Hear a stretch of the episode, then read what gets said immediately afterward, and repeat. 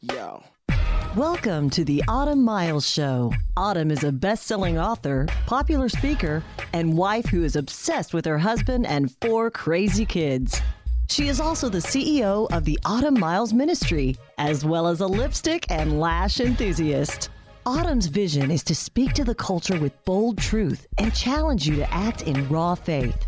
Here's Autumn Miles. Hey guys, it's Autumn Miles here. Thank you so much for joining me today. I have a word that I'm really excited about. I think it's um it's actually a word that God gave me a couple of weeks ago. And sometimes I sit on these just to let it penetrate my own heart in my own life before I share it. Now, some of these things I share almost immediately. I'll have a word, and then the next week I'll share on um, on the show. But this one, I needed I needed it to resonate with me uh, for a little bit before I shared it with you. We will get to that in just a second. Um, I want to say thank you guys so much for. Um, subscribing to our podcast we just got the latest latest numbers uh, last week and I was absolutely blown away by the amount of growth that we've seen in the last six months. So, thank you guys so much for listening. Um, we will consistently come to you and bring you new content every week. So, thank you so much. Those of you that are listening, um, uh, and and you want to catch the show, but let's just say you go to the beach for vacation. I know a lot of people are renting con uh not condos rvs if you if you are renting an rv um and you need something to listen to on your road trip download the podcast. We have so many available. I think there's there's i mean there's over 300 i know for sure that we have done over the years. Download them listen to them. We just know that we love love love love love you guys so much. Um let's get to my content today, I was having kind of a mental moment, if you will. Um, I certainly don't want to say breakdown because I don't want to be too dramatic, but I also want to be real about the fact that, you know, this has been um, just a, it's it's this last whatever it is since March has been um, just incredibly tough, not just on a certain um, certain group of us, but all of us. I mean, Corona affected absolutely everything, and um, the politically charged climate that we live in right now, and um, you know, with the after Corona, the death of George Floyd, and all of that stuff just sort of churned up a lot of emotions in all of us. And I, I, a couple of weeks ago, I was kind of sitting and letting my emotions get to you. Now, I do believe that our emotions are gifts, but I do believe that we are responsible for how we use our emotions. And I was sitting and uh, just sort of thinking about everything that's happened and it was starting to really get to me and really bother me and uh, uh, you know i have strong views about a lot of different things and um, the Lord just kind of spoke to me while I was sitting having my quiet time. And he said to me, What are you doing here, Autumn? Now, I knew when the Lord spoke this to me, I knew he was referencing a passage of scripture that I've talked about lots and lots of times over the years. Um, but he hit me with what what are you doing here? Not physically, where are you? But what are you doing here mentally? And it immediately convicted me um, pretty strong because I knew that the Lord was referencing the scripture and I knew exactly the story he was referencing. And the Spirit of God was speaking life and correction to me through his word about where my emotions had allow- allowed me to get in my mind. I immediately stopped what I was doing I immediately turned to this passage of scripture, and I think it will minister to you today. If you are sort of overwhelmed by what you see in the news, overwhelmed by what you see on social media, overwhelmed by these cons- conspiracy theories, overwhelmed with corona, overwhelmed with fear, um, and you have allowed yourself to get to an unhealthy place mentally. Maybe you don't struggle with um, depression in your normal life, or maybe you don't even struggle with anxiety in your normal life. And I say normal life, anything other than 2020 um, normally you don't struggle with um, irrational fear, but you find yourself sort of in this mental struggle right now and you can't get a handle on it. This is who I'm talking to today. The Spirit of God told me, and I wouldn't say I was there, but I would definitely say that I was struggling mentally with things I typically don't struggle with um, due to the circumstances of just the the societal climate that we find ourselves in. What are you doing here? What are you doing here mentally? As soon as the Lord spoke that to me, I knew that he was telling me, and when the Spirit of God speaks to you, he often answers many subsequent questions that you may have in one line. I knew he was telling me when he challenged my thought process. I knew he was saying, You don't have to be here. You don't have to be anxious. You don't have to live in this state of perpetual worry about what the future holds. You don't have to be here. So, because I am your God, you don't have to be here. So, why, Autumn, are you here? I want to take you to um, my text today, which um, I love this. I uh, I've always loved Elijah. As a matter of fact, my um, oldest son's middle name is Elijah. We almost named him Eli. Um, that was almost his first name, but God had other plans. God named all four of our children. They, we, they weren't just random names that Eddie and I selected. God definitely spoke to us and told us to name Jude.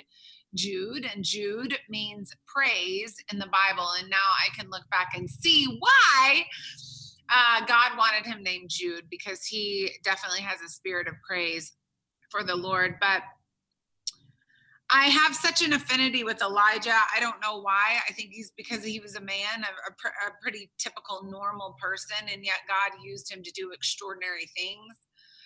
Um, so we named Jude Jude Elijah Miles is my um, oldest son's name. And as I was listening to the Lord, this story about the great prophet Elijah was what God was referring to in First Kings 19.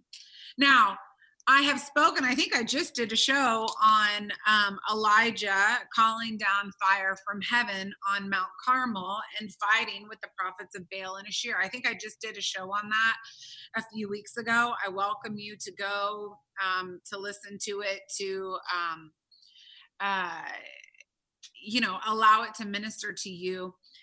But right after, and I do mean right after, the next scene that we see from Elijah, we see Elijah ca- ca- praying down fire from heaven, and God, of course, answers. And then we see him begging God um, for rain to end a three year drought. And then, of course, God answers that prayer as well. He has to pray seven times, which is why you don't give up when you pray the first time. But we see him calling down fire from heaven, and then we see him calling down rain from heaven.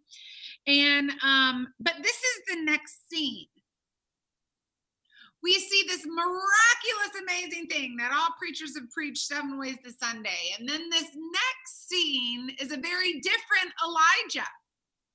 It's not an Elijah that is strong and in your face and um, sort of clothed with courage.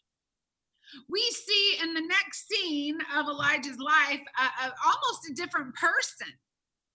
Uh, First Kings 19 says this Now, Ahab, which is who Elijah was uh, uh, verbally sparring with about the prophets of Baal and Asherah, and he was the one who he interacted with when Elijah called down fire from heaven. Um, King Ahab told his wife Jezebel all that Elijah has done. Clearly, you go in and you tell your spouse, guess what? The prophet Elijah just did to all of our prophets Baal. Clearly, Ahab is going to have a conversation with his wife Jezebel, and it happened. He told Jezebel all that Elijah had done and how he had killed all the prophets with the sword. Elijah killed all of the prophets with the sword. Then Jezebel was mad. I didn't say that, but we just know by her, by what she does, she's mad. Then Jezebel sent a messenger to Elijah. And she says this So may the gods do to me, and even more, if I do not make your life as the life of one of them by tomorrow. Meaning, I'm going to kill you. I'm going to kill you for what you have done to my societal institution that we've set up with all these prophets. I'm going to kill you. Verse 3 says this, and this is when we see a different emotional side of Elijah. First Kings 19, verse 3. And he was afraid. And he arose and ran for this life, for his life, excuse me, and came to Beersheba, which belongs to Judah. And he left his servant there in Beersheba, but he himself went a day's journey into the wilderness and came and sat down under a juniper tree. And this is where his fear got him. This is why God spoke to me so clearly because he had a threat. Was the threat ever did it did it ever materialize? No, it did not. It was a threat. A threat on his life. It was a possibility. It was not um it was not fact. It was a possibility. It was what she wanted to do, but God was in charge of Elijah. But this threat affected him so much that he went a day's journey into the wilderness and came. You know, sometimes you have to do business with God alone. He came and he sat down under a juniper tree. He requested, listen to this. This is where he was. He's sitting down under this juniper tree and he requested for himself that he might die. He says this Is it enough now, O Lord? Or he says, Excuse me, I can't read today. It is enough now, O Lord. Take my life, for I am no better than my father's. I'm shocked at just the differences we see in a man who is a man, just like me and you. He's a human being. He has all this courage. He he kills all of these prophets of Baal with a sword. He calls down fire from heaven. He he then he prays down rain from heaven and he is so bold and courageous, but it wipes him out. And one threat from a woman who clearly God governs, get, get uh, was in charge of, even though she was an evil queen. One threat got him so fearful that he isolated himself. He sat down under a juniper tree and he was so scared and so over it and so frustrated and so agitated and so fearful and so full of anxiety. He was done. He was done to the point where he said, It is enough, O Lord. Take my life, for I am not better than my father's. And he lay down and he slept under a juniper tree. And behold, there was an angel touching him, and he said to him, Arise, eat. Sometimes we just need to rest. Um, you know, he wanted to die, but what he needed was rest. He was over everything, but what he needed was to rest himself from the threat. This this is where my um what's become a very normal psa comes into play when i say you need to rest. You need to shut off the news. You need to turn off facebook and twitter for the love turn off twitter you need to rest your mind you need to allow your mind to be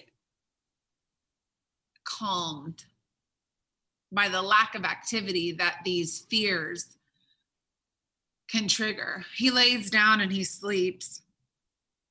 And an angel touched him and said, Arise, eat. And then he looked, and behold, there was at his head a bread cake on hot stones and a jar of water. So he ate, drank, and he lay down again. He was exhausted. This season has exhausted all of us. Now, are we calling down fire from heaven? Yes, maybe we are. I know I've prayed like, uh, I, I mean, I, I don't even know how to pray differently. I've prayed so many different ways about what we're seeing in our society. Maybe you're right there. You sleep, you need to eat, and then you need to go back to sleep because you're just plain exhausted mentally from what's happening. He ate and drank and he lay down again verse 7 the angel of the Lord came again a second time and touched him and said, Arise, and you need to eat again. We need, you need to eat again because the journey is too great for you. So he arose, he ate and he drank, and went in the strength of that food 40 days and 40 nights to Horeb, the mountain of God. And this is a setup for what God spoke to me a couple weeks ago. And then he came there to a cave at Mount Horeb and lodged there. And behold, the word of the Lord came to him. And God said to him, What are you doing here, Elijah? the word of the Lord came to him and said to him, What are you doing here, Elijah? Now, in the past, I've always sort of referenced that as what, what, what, why have you run from um Jezebel why why are you physically in this place but a couple weeks ago the lord reminded me he wasn't just talking to him, I don't believe, and asking him why he was out Mount Horeb. I believe he was also referencing his mental state. What are you doing here? What has got you so worked up that you want to die and you're asking me to take your life? mentally. What are you doing here? He said, Elijah said this I have been very zealous for the Lord, the God of hosts, for the sons of Israel have forsaken your covenant. They've torn down your altars and they've killed your prophets with the sword. And I alone am left. Sometimes evil will get us to a place where we think we are the only one that is fighting for righteousness. We are the only one that is fighting for the good in this world. We are the only one that feels like we have a dog in this fight. We are the only one that sees what's going on and says, wait a minute, some of this stuff is not right. Sometimes Satan will get us to a point where we think that we are so isolated that we are the only one. And uh, Satan works just as much uh, the same today as he did in the days of Elijah. He had got him to a point where he believed, Elijah believed that he was the only one that was working for righteousness, and he forgot that God is a righteous God. So Elijah, even if there was no one else. God was with him and he was going to fight for righteousness uh, through him and around him, and he was going to take care of the problem. I alone am left, he tells the Lord. And they seek my life to take it away. So he said, God said, Go forth and stand on the mountain before the Lord. And behold, the Lord himself was passing by. And a great strong wind was rending the mountains and breaking in pieces the rocks before the Lord. But the Lord was not in the wind. You see, the Lord is not normally in uh, the loud, violent shaking of things. The Lord the Lord, the Spirit of the Lord is calming. The Lord was not in the wind. And after the wind, an earthquake, but the Lord was not in the earthquake. And after the earthquake, a fire, but the Lord was not in the fire. And after the fire, a sound of a gentle blowing.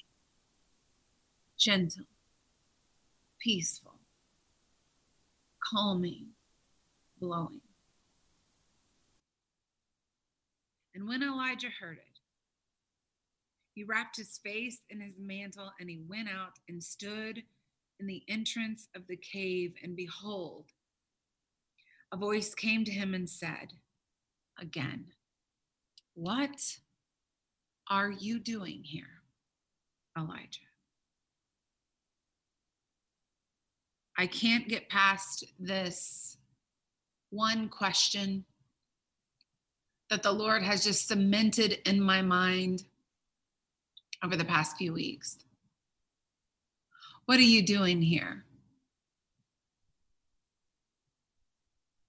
It's a question that, if we allow it to challenge us, it truly will if we have allowed the events since uh, Corona, since March, to overwhelm us, to suppress our faith, to suppress our belief, to suppress our joy, to suppress our uh, excitement about the future. It's a question that will no doubt be confrontational if we have allowed ourselves to lose hope? It was a simple question, a peaceful question.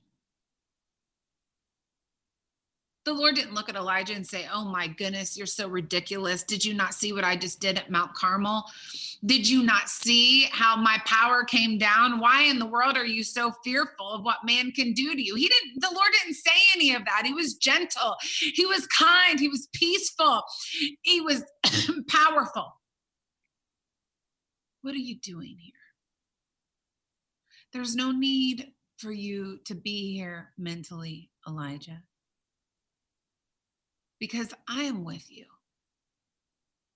I'm for you. I see what's going on. I see the threat. I see the fear. I see the frustration. I've never left you.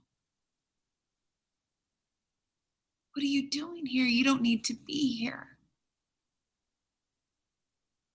because I have a plan for you. Elijah replied with this. Then he said, and he repeated himself, I've been very zealous for the Lord, the God of hosts, for the sons of Israel have forsaken your covenant, torn down your altars, killed your prophets with the sword, and I alone am left, and they seek my life to take it away. And then the Lord said, Go.